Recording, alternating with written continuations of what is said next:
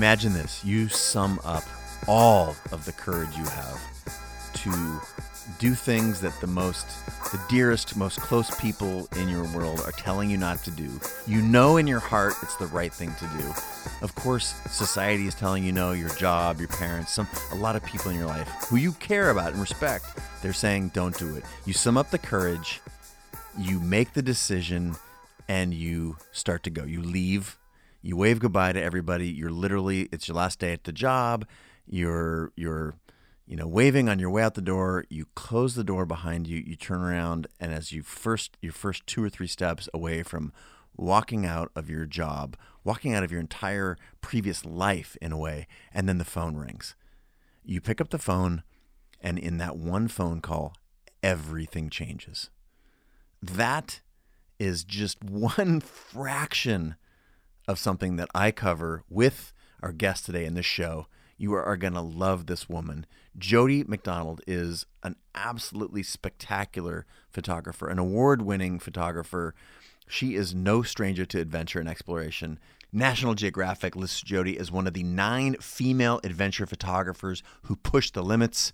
Men's Journal names Jody one of the 25 most adventurous women of the past 25 years. And the list goes on in the furthest, the most untamed corners of our planet. She spent her formative years, get this, in Saudi Arabia before sailing around the world multiple times over the course of a decade. She's been to more than 90 countries. She's train hopped in the Sahara and paraglided in the Himalaya. If you want to talk about a remarkable life and a very, very non traditional life, you are going to just melt when you listen to Jody MacDonald tell her story. So many stories. Uh, adventures around the world, adventures both externally and internally, wrestling with life's biggest questions. You're going to love this conversation with Jody so much. I can't wait. You're just to you're to melt. I'm to get out of the way, but before we do, just a super quick word from our sponsor, and then you'll be off with Jody. Check this out, y'all. This episode of the Chase Jarvis Live Show is sponsored by Creative Live for Business. This is different than the regular old Creative Live. So whether you love, passionately love where you work, or it's sort of like meh, or on the other side, if, if it's a creative wasteland and you want to inspire some change in the place that you work, you're not alone. Studies say that three out of four people, that's right, 75% of people say they're not living up to their creative potential at work. If so, I want to introduce you to Creative Live's newest product. It's called Creative Live for Business. And in a nutshell, it's a way to get access to all of Creative Live's content for your entire team and or entire company and maybe bring in some much needed energy and innovation to that team or company simply by going to creativelive.com/teams. Now, Creative Live for Business is already in service of several of the top creative firms on the planet and a powerhouse list of many of the Fortune 100 top brands. These brands care about creativity and innovation. And you know what? These companies pay for this for their employees. So it doesn't matter if you're a team of five people, 55, or, or if there's 50,000 people in the company. If this sounds interesting to you and you want to check it out, either you can check it out or refer your boss to Creative Live by sending them to creativelive.com slash teams. Remember, the most forward-thinking companies, they prioritize things like creative skills like design thinking, leadership, collaboration, wellness, and again, with Creative Live for Business, you get access to all that taught by some of the top instructors in the world, all on Creative Live. So again, you can visit or send your boss a link to creativelive.com slash teams to learn more.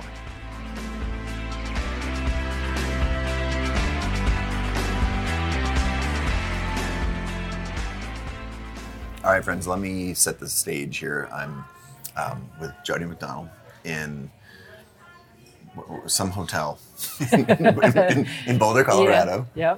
Yep. Um, we are we've both been summoned here by our community and our dear friends to gather for um, the Roam Awards, which Roam is a, an adventure community um, and has a, a, heart of gold and a soul of adventure, but also photography and film and video and, and um, the written word are some core tenets of this community and that's one of the things we're here to celebrate. We're going to hand out some awards, and um, with you and I both being photographers and my appreciation for Jody and her work and the causes that you've been a part of. Um, I've been admiring your work from afar from, for a long time. So, um, for those of you listening at home, we are like again literally in, a, in the corner of a cafe here and um, i'm just super grateful to get to spend some time with you and i want to say thanks for being on the show I'm so excited to be here, Chase, and it's great to finally meet you. And yeah, yeah it's I'm weird. excited. Never, no face-to-face contact until now. And Actually, I I was on a summit at Seaboat with you. what? Yeah. Oh my God. Um, and I saw you. I saw you from like across the room or something. But you know, those Ahoy. things. Those things are so crazy. So Yeah, there's like four thousand yeah, people on a boat, right? Yeah.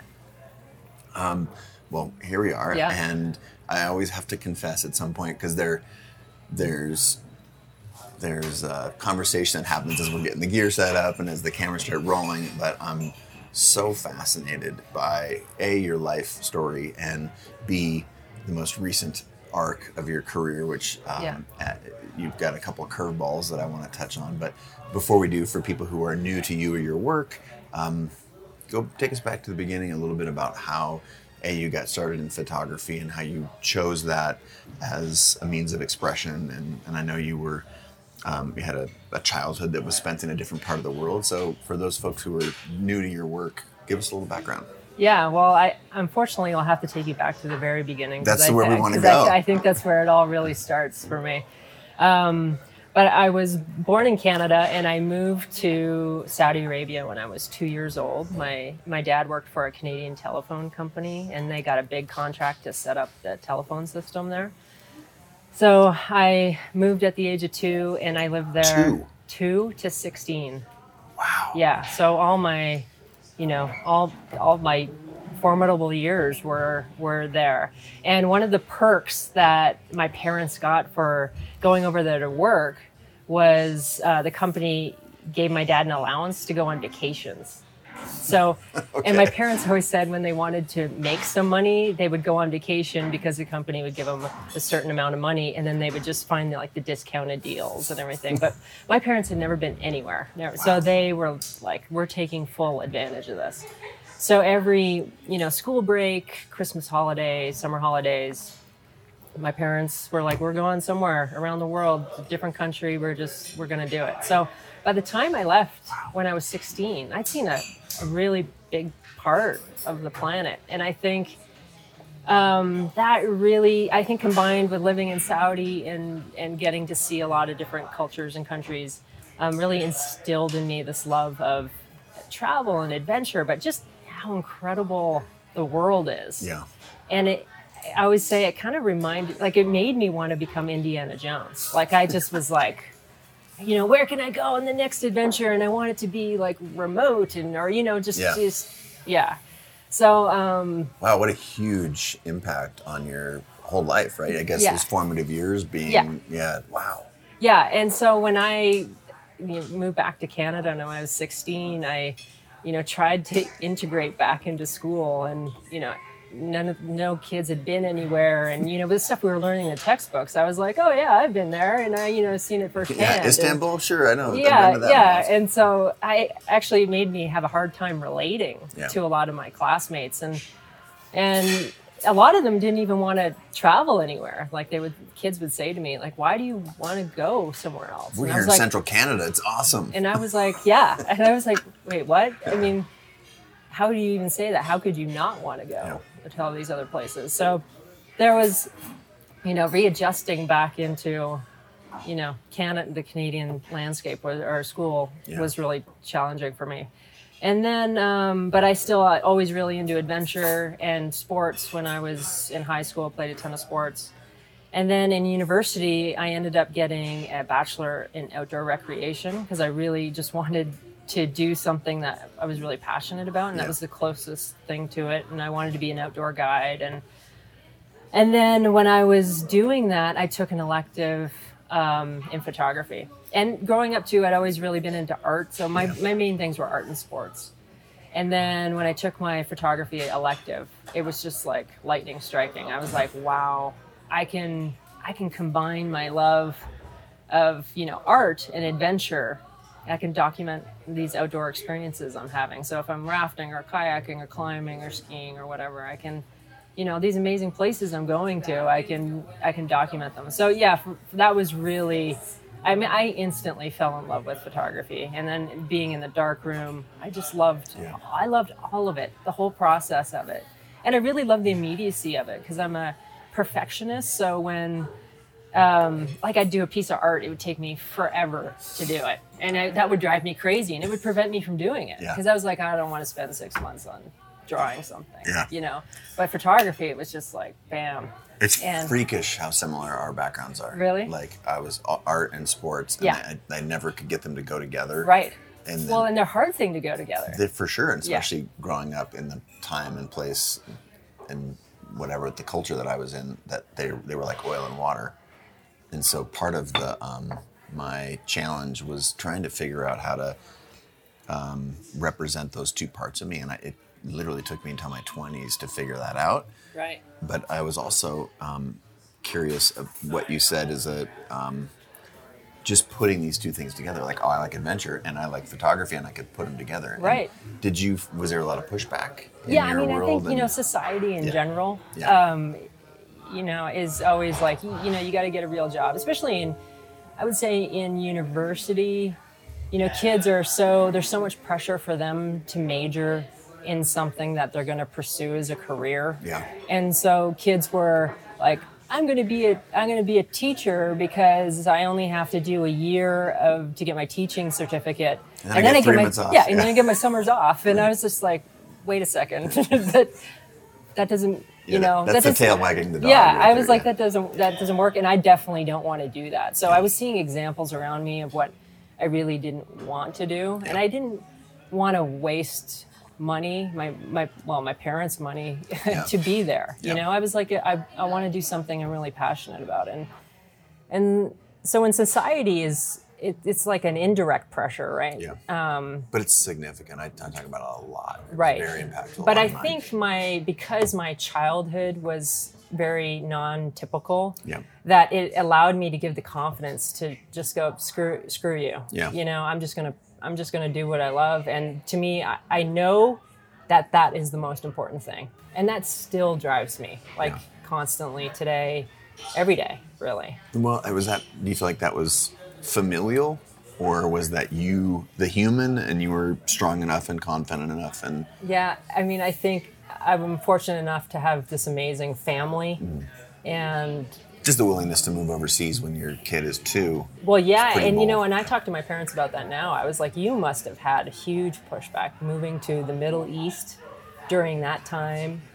And my parents said, yeah, everybody, friends, family, nobody wanted them to go. Mm. And you know, it was my mom actually. It was just like, we're going. Yeah. we're going for it. So that you know, definitely, I I have that influence, Yeah. um, and I'm very fortunate to have that influence from my family. I think that's a, a very telling and beautiful story that I that regardless of those folks who are listening right now, like whether your passion is photography or design or you know whatever, something that you are passionate or connected to, but isn't really socially approved or the the social pressure is um, points away from the thing that you're passionate about rather than towards it Right. your thing and spe- specifically is obviously fascinating to me and I think to a lot of folks. But to keep this sort of thread of the non-traditional lifestyle alive, um, let's put a pin in. That's a, a beautiful way of discovering photography that you could document these things. Was it an, uh, was it a light bulb moment when you just like literally stepped foot in this class? Or was it a? Did you have to try on like wear the wear the the suit of armor of photography, or uh, go on a handful of different journeys and find out that you could actually do it and you, you could combine them and that was a great way of documenting and then how did you figure out the business side of it like that's all very non-traditional and it what didn't sound like you went to you, you assisted and, and you know No. what was your, your path was Yeah. a very different path so Well, keep keep chronicling that a lot of me. it's self-taught but i just wanted to mention though quickly like even though i did have the support of my parents don't get me wrong like they were scared shitless Yeah. the whole time saying like you know, oh man, are you sure? You know, like we really want you to get a real job, good money, you know, because that's my parents' generation too. You get a good job, you hold on to it, and you, you know, get the benefits and the security behind that. So yeah, don't get me wrong. My parents were supportive, but also, you know, also Pragmatic and- Also, yeah, very pragmatic. So, um, but in terms of um, photography, yeah, I mean, I, I think on one level, you know, looking back at it was a light bulb moment, but at the same time, I think it grew very organically for me. So because during photography class, they'd give you assignments, and because I was majoring in outdoor recreation, I was going on, you know, a, a one month climbing trip, Yeah. and so I could go do the projects for my photography, you know, on the trip. So. It, and it, it became it came together very quickly because of that relationship that was Yeah. happening and um, and then after school i just kept i became a guide and i started raft guiding in alaska and doing these trips and always i was always trying to you know looking back get off the beaten path and and do something a little bit different than most people were doing. Yeah. I didn't want to be where the crowds were. I didn't want to, you know, um, go to all the climbing spots that everybody was going to. I wanted to kind of venture off the beaten path. And I always thought that was more interesting, and then to be able to document that was always just really excited about it. So, a follow on question there are two paths, two things I want to pull on. One is great, you want to document that, but who are you documenting it for? That's one thread. And then the second thread is there's a clear, um, I think, a clear pulse of wanting to do something different and wanting to live in like an alternative lifestyle. And so I want to take each of those in turn. So let's take the first one first, which is great. You want to document your rafting and your climbing, and Yeah. uh, but when when you're documenting it, are you just accumulating slide film and putting it in your drawer, or Yeah. are you know what was your first sort of experience? Well, of, I, I think initially, which was great, was because I, I had I, the class was giving me purpose Yeah. behind the photography. got it. So, I had was assignments. Yeah, I was had and- assignments. So yeah. then when and and and that's everything. I think when you're Yeah. when you're being a photographer, you need that purpose. You need like an assignment, even if it's a self assignment. You need it. And um, yeah, so that was great, and that gave me purpose. And then after that, I think it was a lot for myself. yeah, I think it was a lot to show other people. And then I think it was also about sharing how, again, how amazing the world is. Yeah. Like the stuff that, well, you saw that growing up, yeah, right? You and saw the how, diversity and in just the- experience like the places I'm going to. It's just like, I want to share that. Yeah. It's just magic, you know, and you want to you want to share that with people. And I so a lot of it was going nowhere. A lot of it Yeah. was going into drawers after college, you know, but I still was so passionate about it that I could not not do it. So, That's fascinating. So, if you, what's the transition for you? Because I'm, I'm trying to put myself in the shoes of the people listening to this, and they're they they're either bought in and they are already doing the things that you're doing, and they say yeah, they're saying yes, exactly, or they're curious right. and they're saying, hmm, how do I apply that to my world? So clearly there has to be this jump off point or this transition where you go from putting your slide film in drawers or you've showed it to a few people like here's my you know climbing trip in moab and here's my um, diving trip in belize Yeah. you know dot dot dot fill in other places that you've been and seen and things Yeah. you've done Yeah. but how? What's the transition for you from Yeah. making it from the being a rafting guide Yeah. Yeah. to identifying not necessarily as a guide, but as a as a professional creator? Right. And I get asked this question all the time because everybody wants to know that secret, right? Um, so for me, I eventually moved to Vancouver, Canada, and I started working at Mountain Equipment Co-op, which is Canadian version of REI. Yep.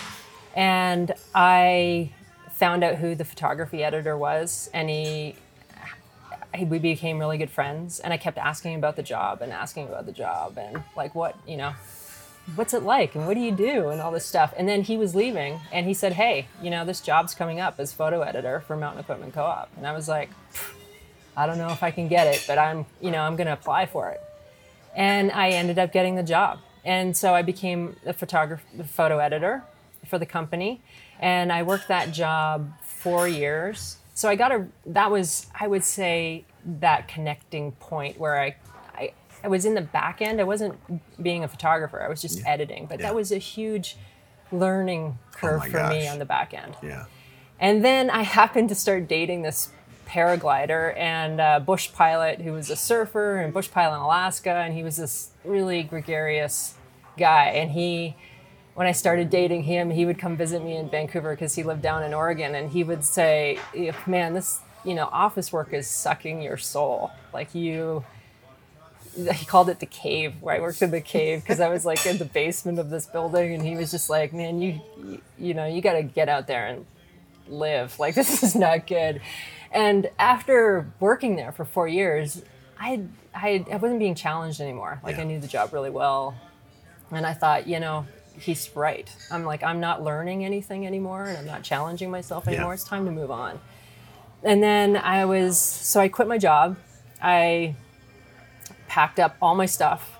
It was getting ready to go, and we were just going to do a road trip. We were going to drive down the west coast. We were going to paraglide and surf, and just and I was going to give myself like three, four months, or who knows how long, Yeah. just to figure Yeah. figure it out, right?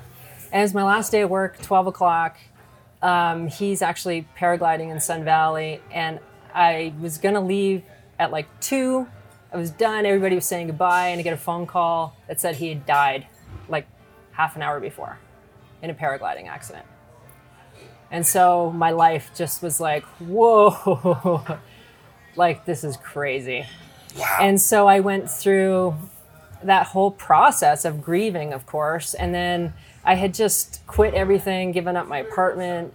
And so I didn't know what to do. And um, everybody was pressuring me to just get my job back and just get my life back. And I was like, I can't do that. I had already closed the doors on that. That would be me working backwards. Yeah. And I can't do that. I need to move forwards. And I don't know what I'm going to do next, but yeah, I just I got to keep going. And so after the funerals and everything, I just decided to do the road trip that we were going to do, but I did it by myself. And I just took that time as like healing and grieving process and you know, I, I don't think you can ever heal from a death. It's Yeah. not, you know, there's no definitive point to that. But during those those like critical months or first year after um, you have a close person that dies like that, those are critical months and so I, I yeah i just spent that just being alone and a lot of it being alone and meeting new people who didn't know the backstory Yeah. which was really really important for my healing process Fascinating. because if i was around anybody who knew me and knew about chris and his death um, they just felt sorry for me and it brought it brought it it also moved me backwards Yeah. and so I kind of wanted to be, well, I definitely wanted to be around people who didn't know, who didn't know my story, who Yeah. didn't know what happened, who just treated me like normal. Yep. And that really, really helped me. And then um, I'll try to go through this really quickly, but then I, I moved to Sun Valley and uh, there was a, where, where Chris died and I, I was a paraglider as well and there was a great paragliding community there and they didn't treat me any differently there and I just felt really healthy. Anyway, I, I ended up living there for a little while and then I met um, another guy who said, hey, I run a sailboat charters in the South Pacific. Do you want to come with me? Uh, it, and I was like, you know what? I've got nothing to lose. I can always, I can always come back to Yep. whatever I'm doing here, but I can't always have the opportunity to go sail in the South Pacific. So yeah, I'm going to go for it. And um, I, I went and we the boat was on the hard in New Zealand when I went there, and we were living out of a Volkswagen in the shipyard trying to do all this repair work, and I was just like, "This is really shitty. This is like not what I- this is not I not this is not good." And then um, so we did that for a couple months, and then um, so we then then we started our first charter, and it was ten days, and we were going to Vanuatu, and um, I was seasick the whole time, and it was brutal. And then um, I don't know, I, I did a TED talk about this, but um, then the very next trip from Vanuatu to Fiji, we had to get to Fiji because we had some clients coming on board, and that was definitely the worst sail I've ever done in my life. We ha- we had. We were Everything that stuck could go wrong. everything that could go wrong. We plotted to crash the sink the ship to try to get insurance money out of it because we needed it to end. It was like the worst. We were. It was the worst ten days ever. And when I got to Fiji, um, the guy was, was like, I- "I'll never see you again. I know that. I know I'll never see you again." And it's really funny. I checked myself. I had to get off the boat instantly, and uh, I checked myself into a hotel just to like a get some sleep. I hadn't eaten for ten days. Uh, you know, we're not eating. We're not nothing. You know, and so um, anyway, I I I was like, I got to keep going. I got to keep going, and I went for ten years. What? Yeah, yeah, With him? with him. No way. Yep, yep. So you just And- needed a couple nights apart. No, figure- no, it wasn't. It wasn't about that. It was. It was. I couldn't. I knew if I quit, I would regret it. Yeah. So the boat is a tool for um, exploration. Mm-hmm. Uh, I, I really hate sailing. I really, really hate it, and I'm seasick all the time. But as a tool for exploration, it was just priceless. And were you still documenting and your then so it became my platform for my photography career Got it. because I was in all these different places and all really remote, and you know we were just you know, in incredible places all the time. And I was like, if I don't take this as an opportunity to be to go back onto the like the other side of the lens and Yeah. start taking pictures, I, I will regret it for the rest of my life. And I was like, this is it.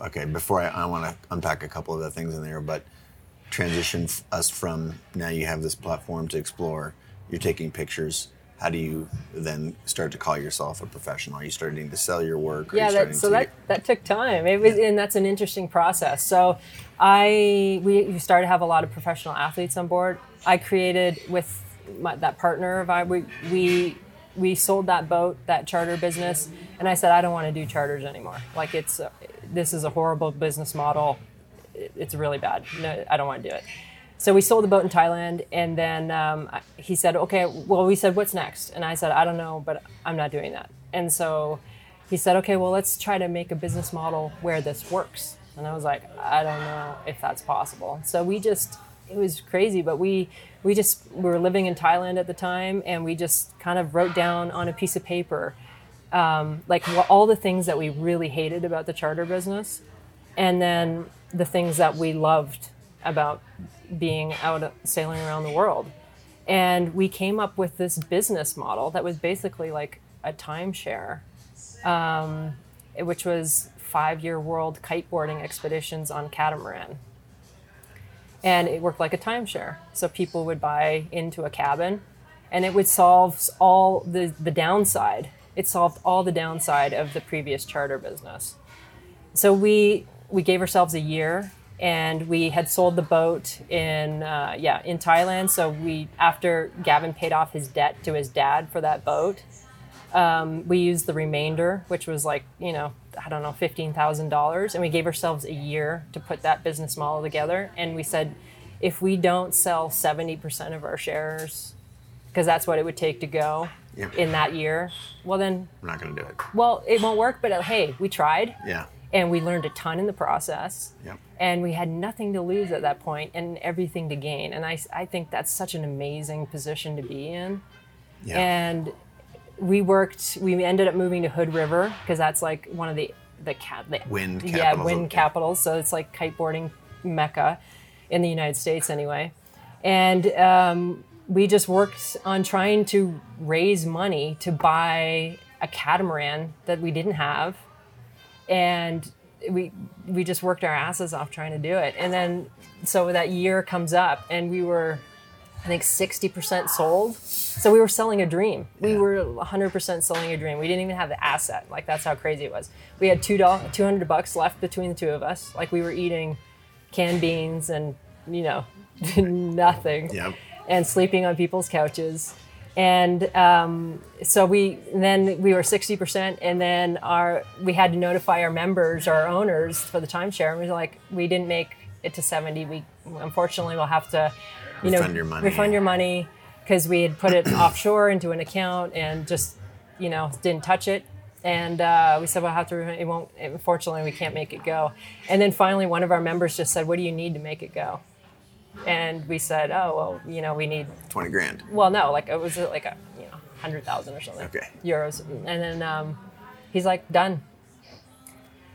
And then It just got real. it got so real. we, you know, went to Italy. We bought a boat within like three days, sailed it across the Pacific to Trinidad and Tobago. There was nothing on it. Like all Gavin had was a Leatherman for a tool, and we just we just made it go, and worked our asses off. And then it grew and grew and grew, and. Um, so yeah, that's I don't know. I kind of went off on a side No, that's tangent fine, there, but um, that's that's part of the narrative. And, so and, and how do you part- translate so- that into? yeah, so part of that business because we were doing kiteboarding trips all the time in remote places we had a lot of professional athletes come on board Mm.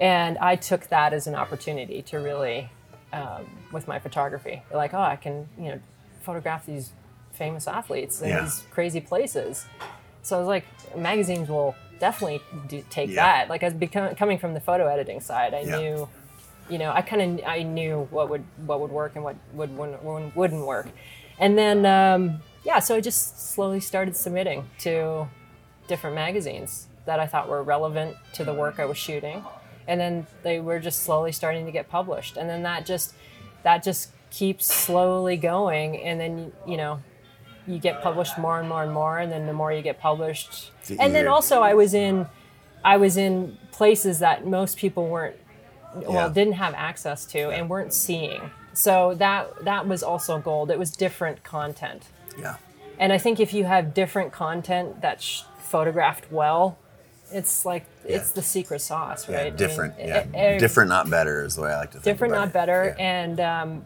but not shitty work either of course, you know? it- it so to be. it, it has got to have that combination to it. And it, and the thing is that not that my work was really good but i was always just trying to make it better. I was always just trying to work on how can i make my shots better. I was like constantly analyzing them comparing them to other work i liked and trying to understand composition and go out and work on it you know? Just try different things and really and i think that's so important you know? You're just always trying to get better while you know while understanding you know the different the, the content is different but also trying to get better I'm sitting here in my mind telling myself a weird little story of how freakishly I mentioned it a second ago, but freakishly aligned our universes are. really So yeah, you you worked it at Mountain Equipment Co-op. Yeah. I worked at REI. what really the way that I got into the photo industry was by looking at all the imagery they were using. I had I had lived in Steamboat before and was taking some photographs. I submitted them and I got you know 500 bucks and a pair of skis with one picture. But I went back to Seattle to go to graduate school to do what everybody else thought I should do, and I was working in the ski shop part time at REI right and I was looking at all the stuff on the walls and saying like, I know I can take better, more interesting pictures. These are just generic Right, trash. Like, right. So it was like, how do I be different? Not just better than those folks. And it was at REI Right. versus Mountain Equipment Co. And I didn't take an Yeah. actual. Yeah. I had a job, um, but you it didn't was go sailing around the world did you yeah, no, I, I, did not. But then fast forward to like I just want to get better, and I noticed that it's about having the right people. I was deconstructing the work that, Yeah. I liked, and it was like amazing, cool people who were doing what they loved. They were the best in the world at that.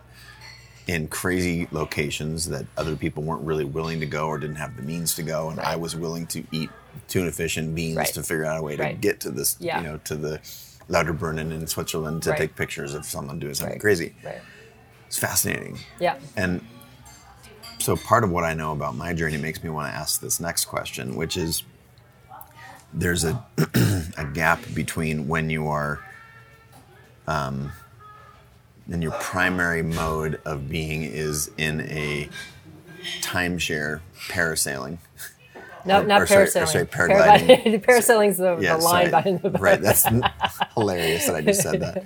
Um, para, paragliding and kite surfing and all Yeah, the things that you were yeah. doing. And then there's another one, which is the your identity right as a photographer. right And so I think, you know, I like, I think the words that we say to ourselves are very important, and the labels that we give ourselves are really important. So, talk to me about is there is there a line in the sand where you recognize that you know what I am a photographer primarily, and the you know you said it earlier the boat was a vehicle, Yeah. but was Yeah. there a shift in your mind at Yeah. some point where you went from I I'm a guide on this tour boat or providing these experiences for our right. guests. Or, or am I entrepreneur? Yeah. Because that's what I was at the time, Yeah, right? yeah. And I, I, I didn't intend to be an entrepreneur. Right. It was just, it was what I needed to do to go travel around the world on a boat in remote places and do my photography. Yeah. You know, take a, take advantage of this crazy experience. yeah. Um, yeah, there was definitely. I, I would say a few years in, I started as my photography became published more and more, and I started to get more demand. That started to consume more of my time, Mm-hmm. and because it's my passion, I I let it.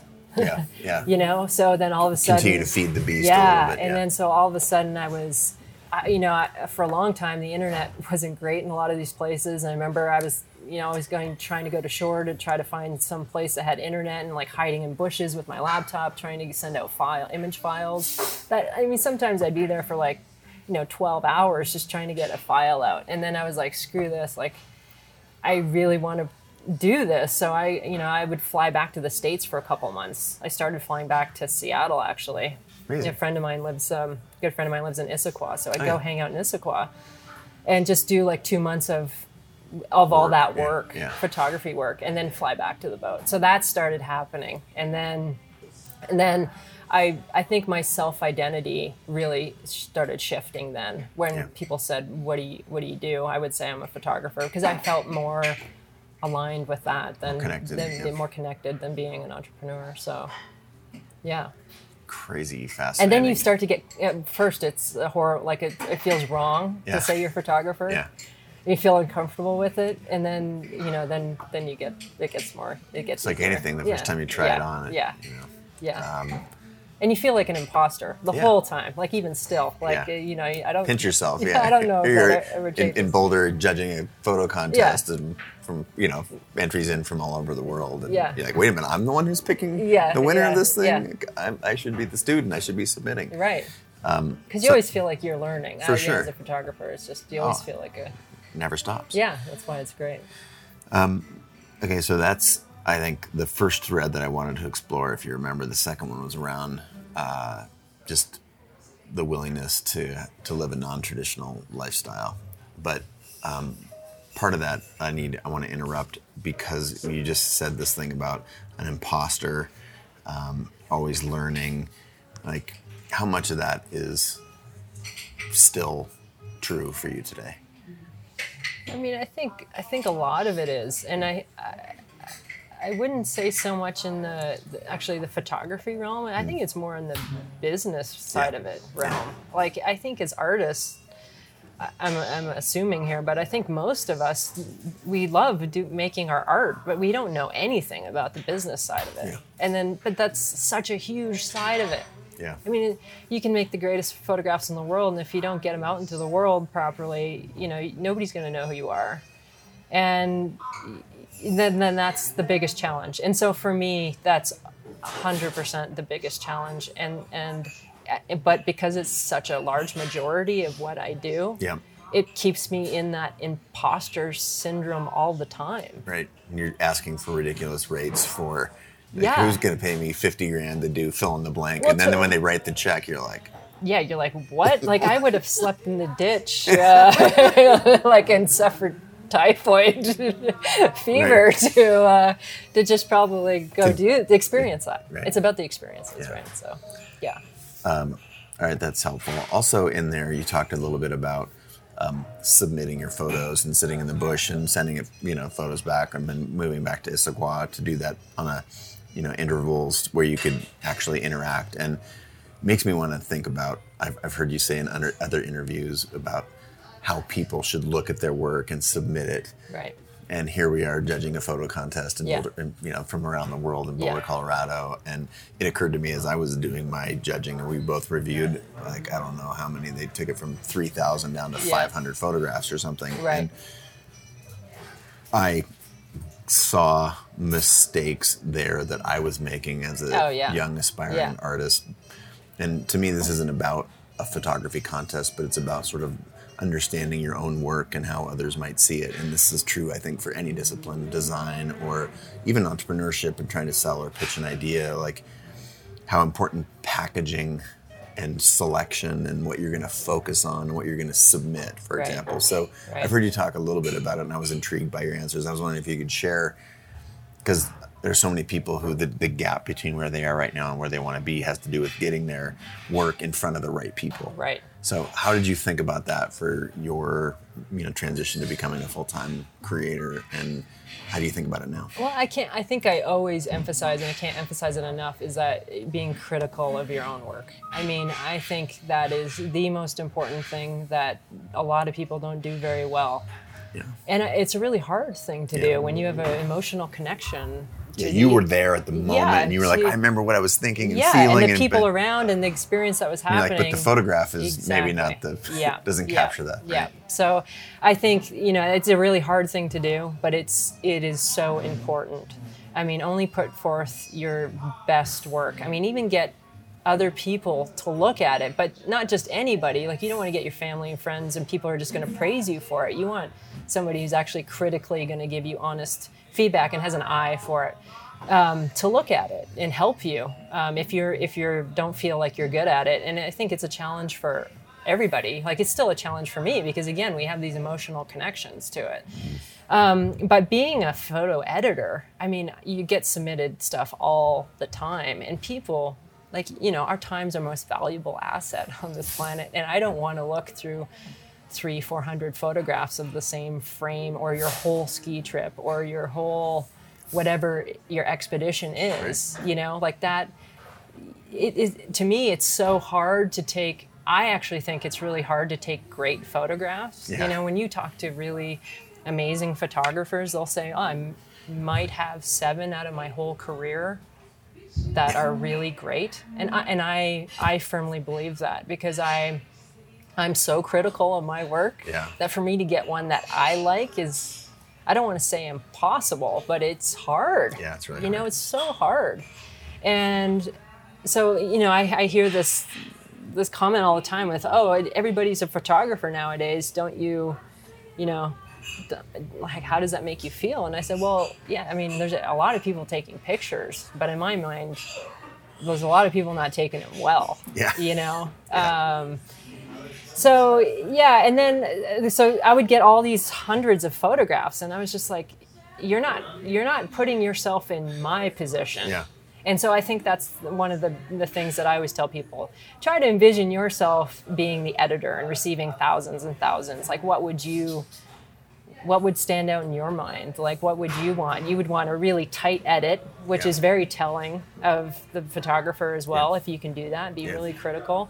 Don't waste my time. Yep. You know, and I, I often, when I, when I was a photo editor, people would come up to me all the time and say, "Oh, you know, in social situations, what do you do?" And I was like, "Oh, I'm the photo editor for MEC," and they'd be like, oh, I just did this amazing backcountry ski trip and I have incredible photos from this trip. I'm going to send them to you.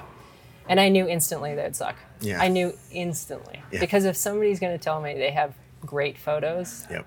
like a bunch of them, like even, even How long great- have you been doing this? Right. yeah. Um, you knew they were bad. But if somebody came up to me and said, "Oh, I just you know recently did this you know expedition or whatever, and I, I've got some pictures. Could I send them to you?" I'd be way more intrigued yeah. by that comment than I ever would by somebody telling me they had good imagery. Because I think when you when you become when you evolve as a photographer and you're critical of your work, it is hard to. You, I don't I don't know many people who say they have great their own photographs are great. Yeah. You know, it's just like that's that's crazy in my Yeah, mind. You right.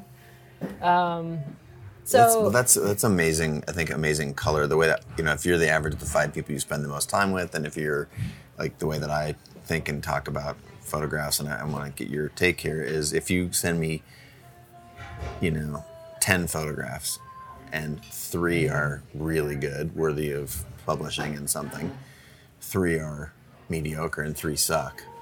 Send me, you know, nine photographs, let's say. I'm I put you as a photographer and my I catalog you as mediocre with maybe some talent. yes, exactly. And then so who- you're you're you're you're getting there. Yeah. Yeah. versus if you just sent me those three that are amazing. Right. I'm like, oh my god, I need to meet this person. I want to get more of Ex- their work. Exactly. Yeah, and I Exactly. think that's well, a- you would probably go on Instagram right away Yeah. and check out their feed. Yeah, yeah. You know. It seems like that is a that criticality is a, gap or an opportunity for a lot of people who, and again, we're talking about photography, but this is true with anything in you know anything creative. Is that especially if you're trying to get your work seen or out there, like just put how about how important it is to put your best foot forward. Yeah, yeah. And well, for this, for photo competitions now, I, um, I, I judge a few, and I, I wish we would have put the caveat in in the Roam one: don't, no photos of Iceland. because there was a zillion. Yeah. I'm like, if I, even if I see a photo of Iceland, it's like, you know. But again, this is a really important thing. It's like, don't shoot what everybody else is shooting. Yeah. You know, everybody.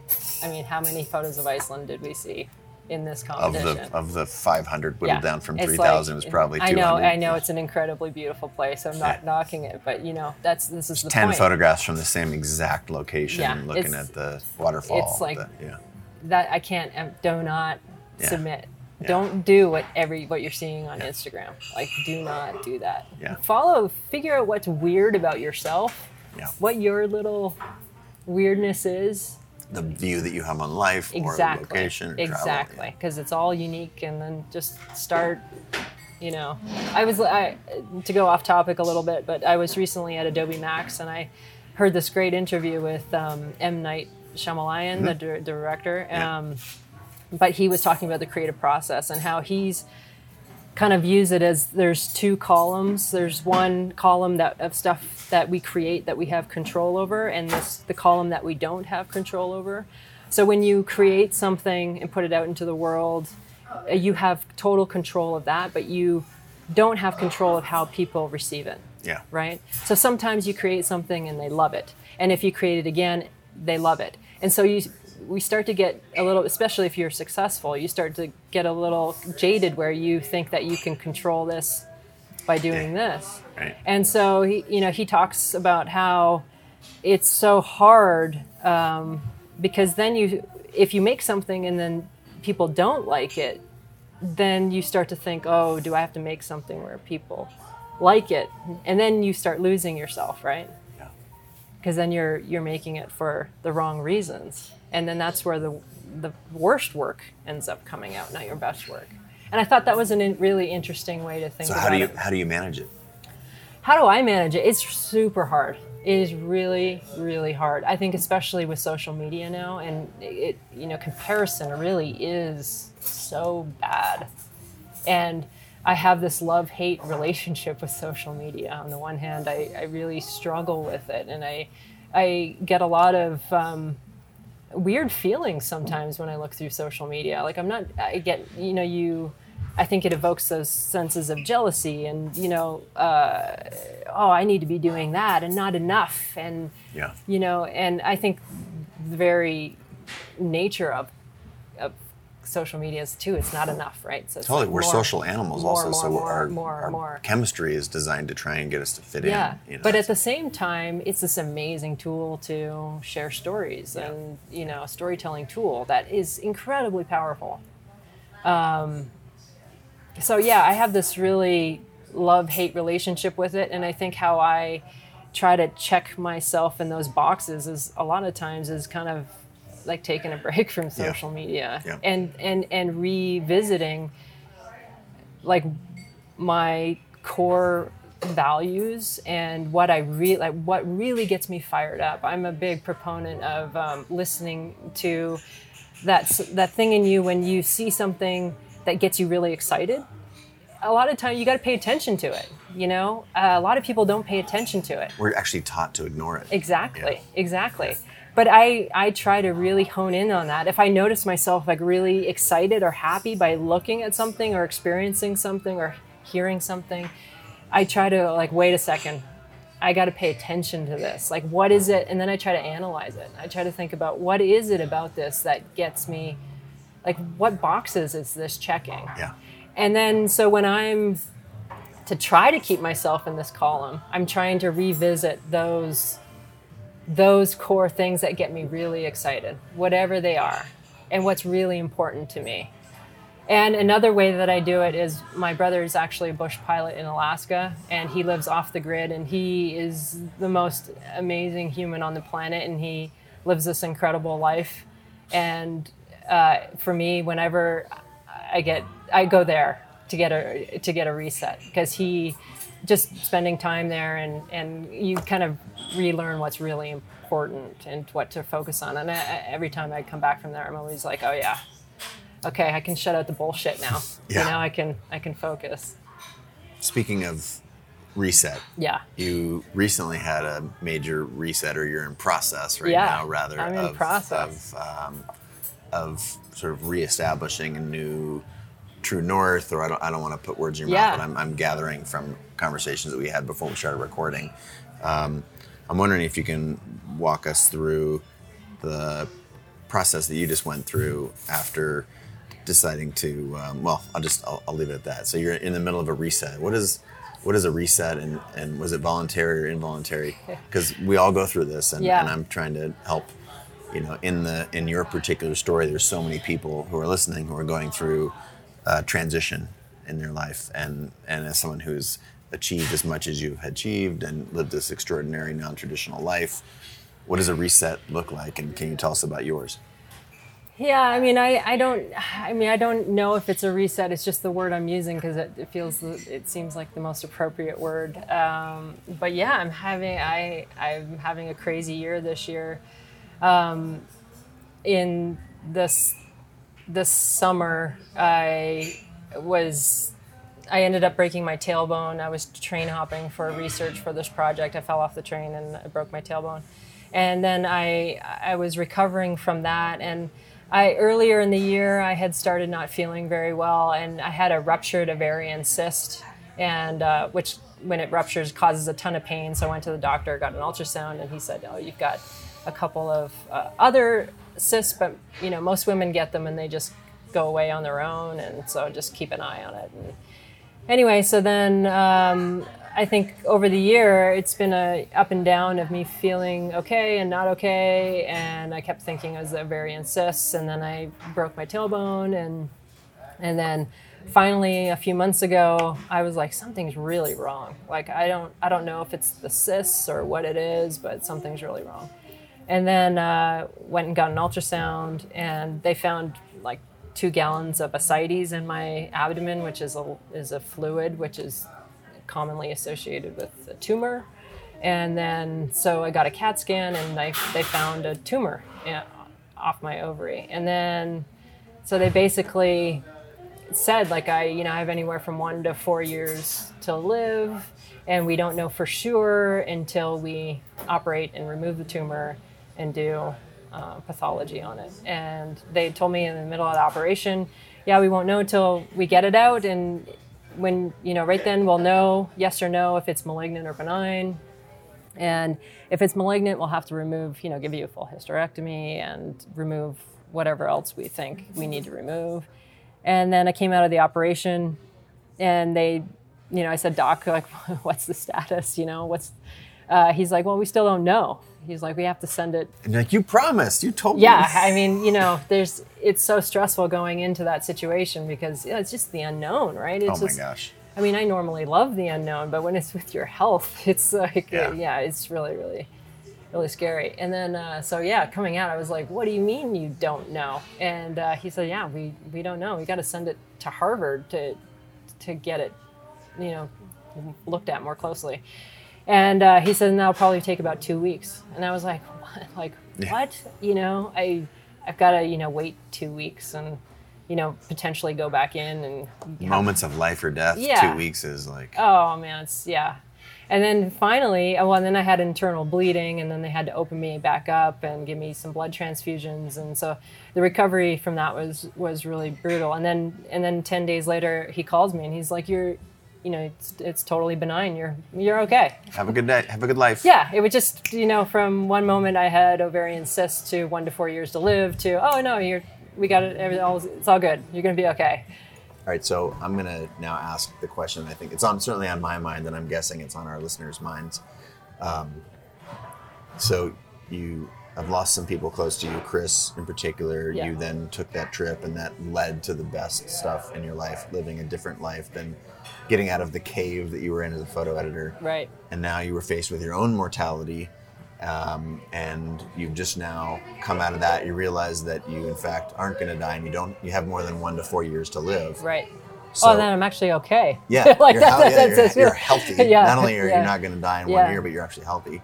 So, what, you know, what about those moments has, like, how do you look at those moments? Um, are you acutely aware of them now, or do you look at them as defining, or are they important or not important? And what are you going to do differently now that you've had those experiences? Yeah, I mean, it was it was really funny as I was starting to heal, um, and just kind of the initial stages of leaving my house. Um, the people that I When you started say in- leaving your house, what do you mean? well because back in Chris's. no, no, no, Chris's with, with this recent operation Okay. with the tumor. Yeah. Sorry. Um, yeah, I, I was recovering and I was stuck in my house for a while recovering. And then I started leaving, and then the people who found out about my tumor started feeling sorry for me, and I triggered. It was so much a trigger Oh wow. of when I was recovering from from Chris's death Yeah. and it instantly I, it was funny because instinctually i was like I, what like i don't want you to feel sorry for me like you don't understand i have a renewed sense of living and life that is invaluable. It's precious gift. Precious precious precious. Because you can't no amount of money can buy this. You can't make this up. Like you there's nothing you can do to get this fundamental deep life lesson of how you know how short life is how pressured, how precious it is and how to like not waste your time on things that make you unhappy. You know i think and i and i knew that with chris's death and that that was one of hi the greatest gifts i got from his death. It was incredibly hard but it was one of the greatest gifts.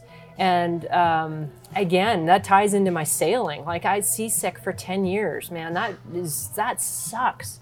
But you know what? It was the most profound i learned so many incredible lessons from that and and then again during this tumor thing and get you know i'm really really really fortunate to um, come out of it unscathed. I know a lot of people don't and um, but the fact that i did it it, it you know we need these reminders. I knew i knew it from chris but you know as time you know one of the one of the things as humans we do really well is adapt. So you very quickly kind of adapt, into your old ways again so this was just another wake up call for me. I knew it and I knew it, but this is like it's a fundamental reminder. And it was it, for me, it was looking back and go, okay, Jody, you gotta stop again. Stop with the bullshit. Like let's let's just re- reset. Let's revisit. What what do you really want to be working on? Where do you really want to spend your time on? Who do you want to spend it with? You know, the experiences. What kind of experiences do you want to have? So I'm I'm yeah, definitely in that place right now, and I'm really, really fortunate to be in that place. I, I, it is precious. This is a precious time for me um, right now, and I'm really excited because it really does feel like, oh yeah, the world's my oyster. What do I, you know, what am I, what am I gonna do? You know, um, that that has the most meaning for me, and hopefully, you know, meaning for other people as well. Amazing. So, while you're in this process of evaluating your next steps, um, I want people to be able to track you and follow you on the internet and, and through the next challenge and chapter of your life. So, what are some coordinates, some places where people can go to track and listen and find out what you're up to? Yeah, I would, I would say the main one now is Instagram, and that's at Jody MacDonald Photo. Um, Is Twitter. it MacDonald or McDonald? It's Mac. It's a MacDonald. I'm Okay. Scottish, not, not Irish. Um, uh, Twitter at Jody Photo. Um, J. O D I or J O. D Y? J O D Y. I know these things. I'm just Yeah. getting you yeah, to ex- no, explicate them. Yep.